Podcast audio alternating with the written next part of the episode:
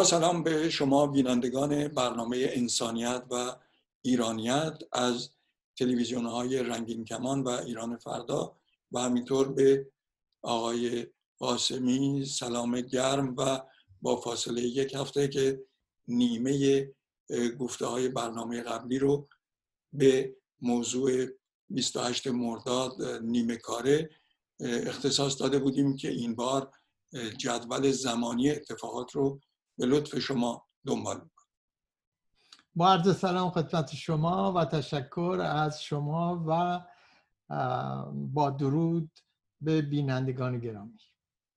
خواهش می‌کنم آقای قاسمی، ما البته اضافه بر تاریخ که نمیتونیم صحبت کنیم ولی گوشه‌هایی رو به سلیقه تحقیقاتی و مطالعه و باورهای سیاسی دنبال گرفتیم و میخواستم از شما خواهش کنم چون در مورد جریان سال سی و یک بعد از اون نخست وزیری موقت قوام السلطنه که فقط سه چهار روز طول کشید با در نظر گرفتن اینکه خود قوام السلطنه قوم و خویش نزدیک دکتر مصدق بود، بیاییم از تجربه و دانش‌های شما استفاده کنیم و اینکه این تغییر سه چهار روزه چقدر به دکتر مصدق امکانات پیشرفت داد و چقدر دربار و شخص محمدرضا شاه پهلوی رو به عقب برد تا جایی که عملاً سیاست داخلی و خارجی رو دکتر مصدق رهبری میکرد. بله، در واقع شما وارد قضیه سیتیر شدید. سیتیر هزار و سیصد و سی و یک. بله.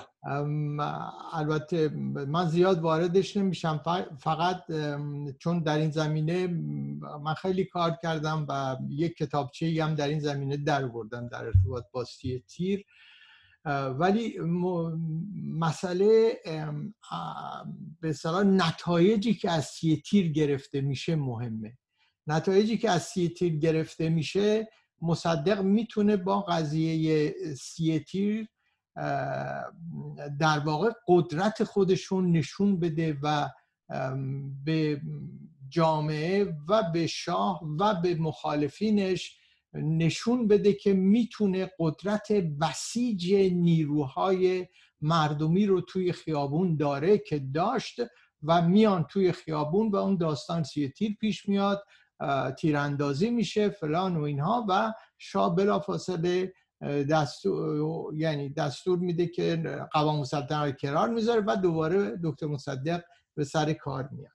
بنابراین این یکی دیگه از عواملی بود که نه تنها در داخل بلکه در خارج این قدرت خارق‌العاده مصدق و که اتکا به مردم داشت و نشون میده. این این این طرز فکر و این عمل مصدق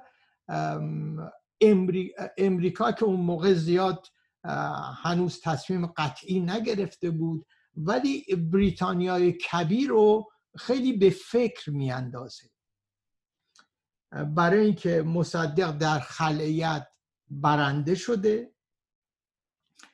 در دادگاه لاهه برنده شده، در داخل قدرت بسیج داره و به طوری که استراتژی یعنی وزیر جنگ بریتانیا در یکی از سخنرانش میگه که خلأیت خلأیت استعمار انگلیس از ایران آغاز پایان استعمار انگلیس در جهان است. ببینید، یعنی وزیر جنگ انگلیس این اخطار رو مطرح میکنه. در همین زمان وزیر امور خا... وزیر خزانه داری انگلیس میگه که مصدق به منافع انگلیس تاخته است، باید شکست بخورد و نابود شود. خب حالا باید شکست بخورد و نابود شود چجوریه؟ در این شرایط آنتونی ایدن شروع میکنه به درسته. ببینید در تاریخ یه ایده میگن مصدق لجباز بود. به نظر من در واقعه کودتای بیست و هشت مرداد و مسئله ملی شدن صنعت نفت این انگلیس بود که لجبازی میکرد. آنتونی ایدن بود که لجبازی میکرد که به هر شکلی شده مصدق رو شکست بده به دو دلیلی که در بالا گفتم. ببخشید حرفتون رو قطع میکنم آقای قاسمی. فکر میکنید در سیاست اونم از سوی سیاستمداران اهل فن لجبازی یک ترفند درستیه که بخوان بهش متوسل بشن؟ من فکر میکنم مشکل بریتانیا ایران نبود، مشکل بریتانیا امریکا بود که میتونست در ایران حل بشه. به نظر من مش... مسئله بریتانیا و ایران و امریکا بهتر مطرح میشه، چون میدونید الان یک چیزی رو، یک سندی امسال در اومده خیلی خیلی جالبه.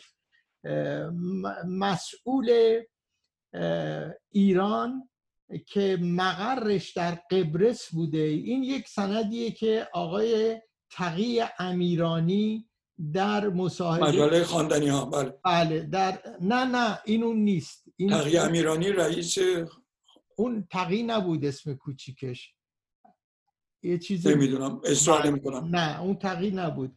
این تا یک در مصاحبه‌ای که میکنه با نورمن نورمن دربیشر، بله نورمن دربیشر که مسئول عملیات آژاکس بوده، در قبرس بوده و در اونجا به اصطلاح رئیس ام آی سیکس در قبرس قبرس بوده و مسائل ایران رو دنبال می‌کرده.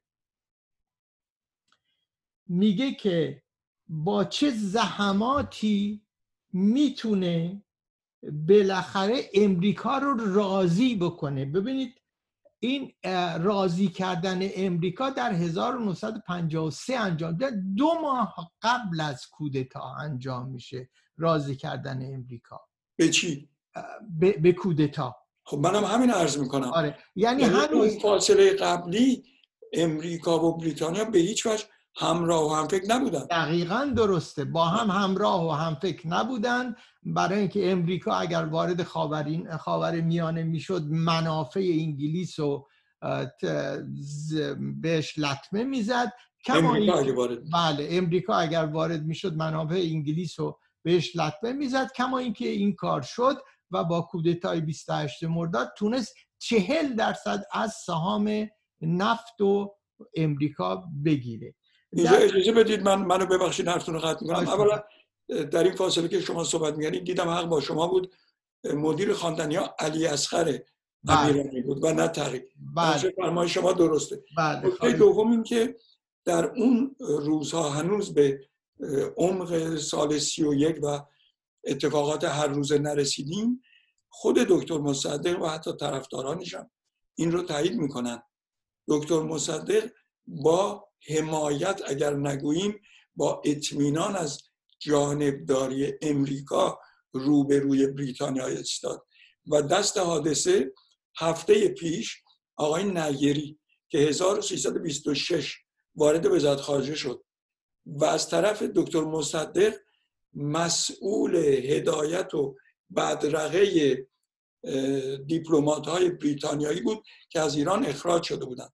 دست حادثه او در سال هزار و سیصد و پنجاه و هفت هم که وقتی پادشاه به قاهره رفت باز اونجا سفیر بود. یکی از نکات که وقتتون رو نمیگیرم که ادامه گفتاتون، اتفاقا مطالب جالبی رو میفرمایید، خیلی خوبه، بفرمایید. من خواهش محبت دارم.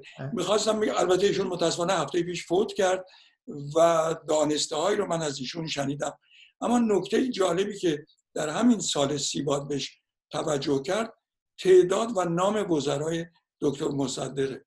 خود سرلشکر زاهدی وزیر کشورش بوده، سپهبد نقدی بعدها دوباره وزیر دفاع یا وزیر جنگ در دوران سلطنت میشه، دکتر علی امینی وزیر دارایی حتی نخست وزیر دوره سلطنت میشه.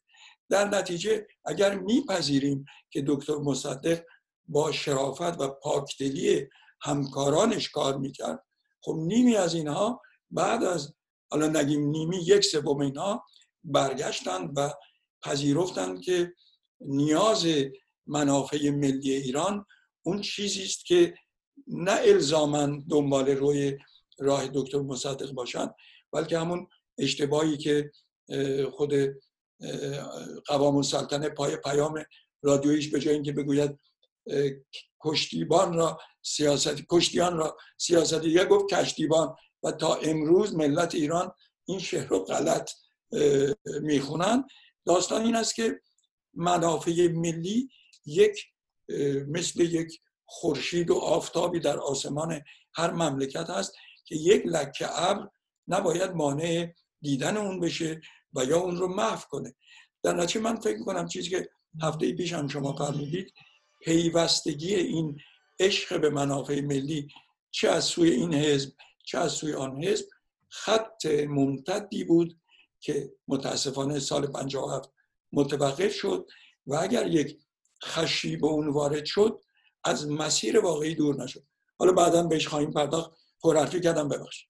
بله درسته. در در جامعه ایران به هر حال یک تعدادی از دیوان سالاران بودند که این دیوان سالاران که بعدها به نام اولیگارشی در ایران مشهور شدن، که باز میبخشید که پدر من متخصص این قضیه بود و تقریبا دوازده جلد کتاب در مورد خاندانهای حکومتگر در ایران نوشت، اولیگارشی یا خاندانهای حکومت در ایران نوشت، که اولین اون در ارتباط با قوام السلطنه بود. در ایران یک خانواده هایی بودن و هستن کماکان، حتی در همین رژیم کنونی هم هستند، علی رغم تغییراتی که در حاکمیت به وجود میاد اینها میمونن و میتونن خودشونو با حاکمیت تطبیق بدن. اینجا دو دلیل داره، یکی اینها تطبیق پذیرن و اینها برمیگردن به دوران ساسانیان، برمیگردن به وقتی تاریخشو نگاه بکنید. من در اینجا یک کتابی دارم که الان اگه دم دستم، بله ببینید، سیر اولیگارشی در ایران.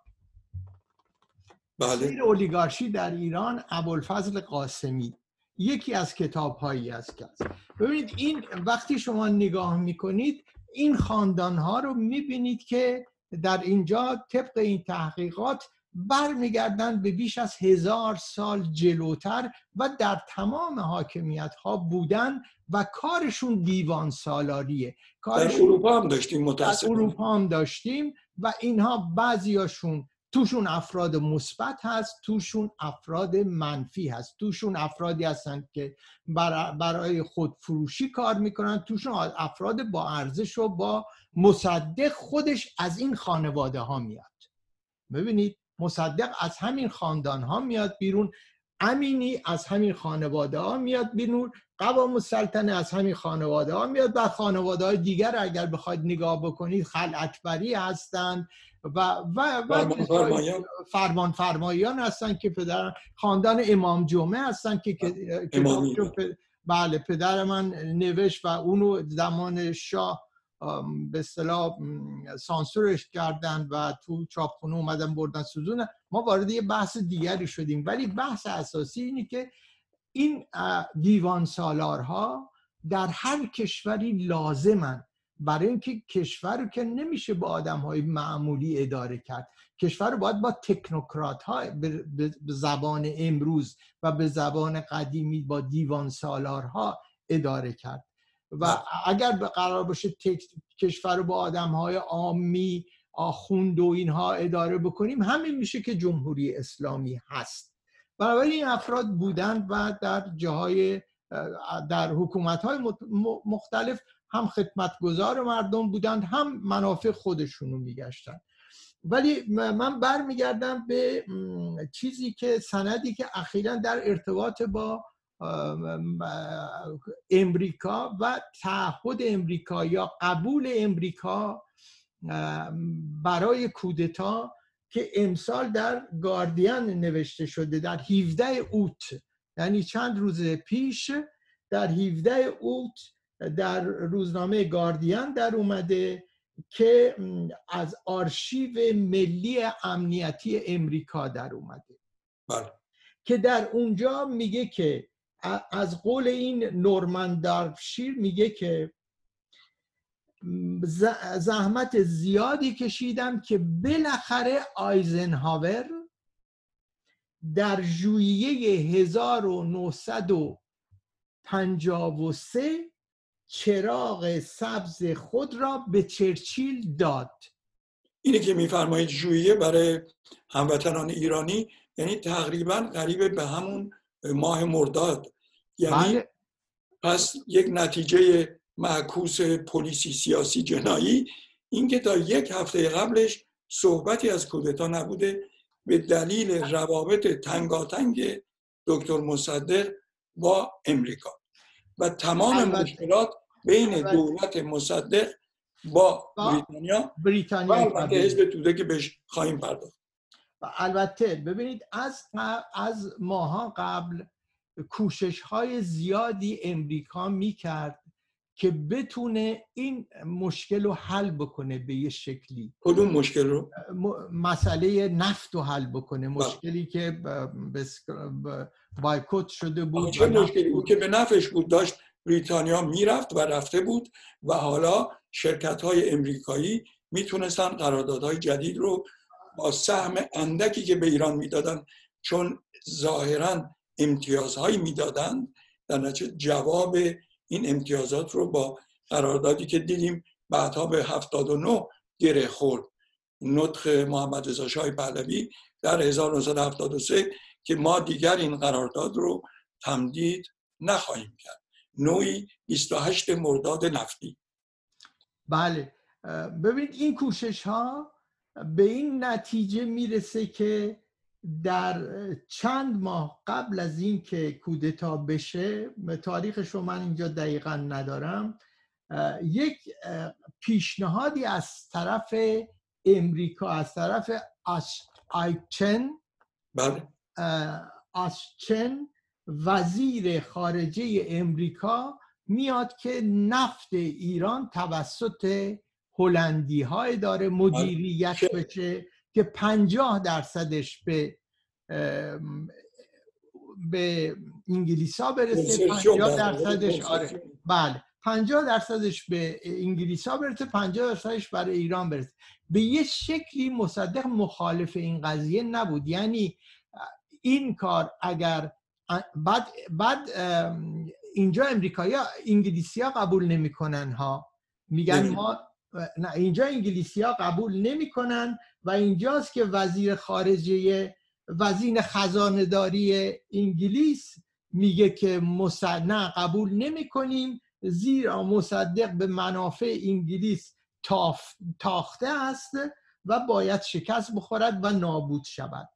این این چند وقت جلوتر، یعنی این کوشش ها و کوشش های دیگری از طرف برخی از کشورها به خصوص امریکا میشه که این مسئله نفت بتونه فروش بره و مدیریت نفت بتونه نفت ایران بتونه یک راه حلی پیدا بشه که ایران از این وضعیت به اصطلاح بایکوتی که هست بیرون بیاد و بتونه یه حرکت هایی بکنه و و اون موقع است که در ماه ژوئیه است که توافق کودتا در ماه ژوئیه است که توافق کودتا گرفته میشه، از آیزنهاور و چرچیل به این توافق میرسن. خب وقتی که به این توافق میرسن باز همین در همین مقاله اداره ادامه میده که همین آقای دربیشر ادامه میده که اونجاست که اشرف مأمور میشه که شاه رو به کودتا راضی بکنه. اگه یادتون باشه در جلسه قبل من گفتم که شاه با یعنی بین مصدق و شاه اونطوری دشمنی وجود نداشت. به نظر من تا اینجا هم شاه هنوز حاضر به کودتا نیست و اینجا کار میشه روش برای اینکه کودتا انجام بشه. و داستان بیست و پنج مرداد پیش میاد. اگه میخواد شما چند ما شد تقریبا سه دقیقه و نیم، بله سه دقیقه و نیم وقت داریم. این مرحله یک ساله سال سی و یک حوادثی رو خوشبختانه موقع چون واقعا رسانه ها آزاد بودن و حتی به اغراق آزاد بودن، چون واقعا کلمه هایی که در اون نشریات دیده شده و هنوز هست نشون میده که به اغراق رفتن، ای کاش نرفته بودن. اما اون چی که شما میفرمایید، این مسئله کودتا اگر بپذیریم کودتا هست یا نیست، چون هنوز که هنوز بسته به باور سیاسی میشه اون رو پذیرفت یا نپذیرفت. من من در اثبات میکنم در جلسه بعد، امروز که وقت نداریم، بله بله. اثبات میکنم که کودتا است. با به هر حال بله. در کشورهایی مثل ایران، بله. حتی خواهم گفت خاورمیانه و متاسفانه در بخشی از کشورهای اروپایی، به خصوص اروپای شرقی، میدونیم که نیروهای فرامرزی، حالا چقدر چین چقدر روسیه شوروی سابق و امریکا، دخالت داشتند و دارند و دارند و این دارند در وسعت حتی اعلامیه‌های سازمان ملل که می‌بینیم با بله. یک وتو، با یک نشست و برخاست عجیب و غریب. الان به اون شکل قدیم کودتا نمی‌کنن، در بله. در سالن سازمان ملل کودتا می‌کنن. حتی فراتر همین انقلاب مخملین چاوچسکو که بله رفسنجانی او را نگه داشت تا کودتای داخل سر و سامان بگیره، سه روز چاوشسکو رو بی سبب نگه داشتن که دستش کوتاه بشه. وقت زیادی نمونده آقای قاسمی. خوشحالم که در دو نظر متفاوت به یک حادثه تاریخی شاید بتونیم خط و کلمه ای رو در این تاریخ و دانسته ها نه اینکه بیافزاییم بلکه بهش بار جدیدی بدیم و اونایی که دستن در کارند و علاقمند دنبال روی این باشند که حقیقت از کجا به گونه دیگر بیان شد یا بیان نشد. و خوشبختانه می‌بینم هر سال همونطور که شما به گاردین اشاره کردید، تاریخ سیصد و شصت و پنج روز ایران دو سه روزی در مرداد ما ورق می‌خوره و متاسفانه دوباره بسته میشه. ولی من و شما به هم قول دادیم که هفته ها اگر لازم باشه این برگ و دفترچه رو نبندیم، به لطف شما تلویزیون رنگین کمان و تلویزیون ایران فردا بتونیم این ورق ها رو در کنار هم در ردیف اخلاقی، قانونی و حقیقت ورق بزنیم. اگر حدود پنجاه ثانیه دیگه وقت داریم، پنجاه ثانیه که وقت داریم، من میخواستم یک مطلب رو بگم. یک جریان سیاسی، یک اتفاق سیاسی، حالا کودتا باشه یا هر چیز دیگه ای میخواد باشه، مثلا حمله خش... خشایارشا به یونان باشه، مهم اینه که از زوایای مختلف نگاه بشه. دقیقاً دقیقاً. چون شما وقتی نور رو از زوایای مختلف میندازید، اون از برخورد این زوایای مختلفه که در واقع یک جای روشنی به وجود میاد که در اون جای روشن شما میتونید واقعا به روشنایی اون چی که دیده نمیشه رو دید. و ما کوشش میکنیم در این برنامه‌ای که با هم داریم از زوایای مختلف، حتی خود من از زوایای مختلف، از از اقوال مختلف راجبش صحبت میکنم که که بشه همه این اقوال رو گذاشت روی میز و به یک نتیجه‌ای رسید. یک جمله برای گفتن برای من باقی مونده. تشکر از فرشاد تهیه کننده برنامه و همینطور تشکر از شما و خداحافظی با یکایک بینندگان. منم از فرشاد تشکر میکنم، واقعا مرد با ارزشی.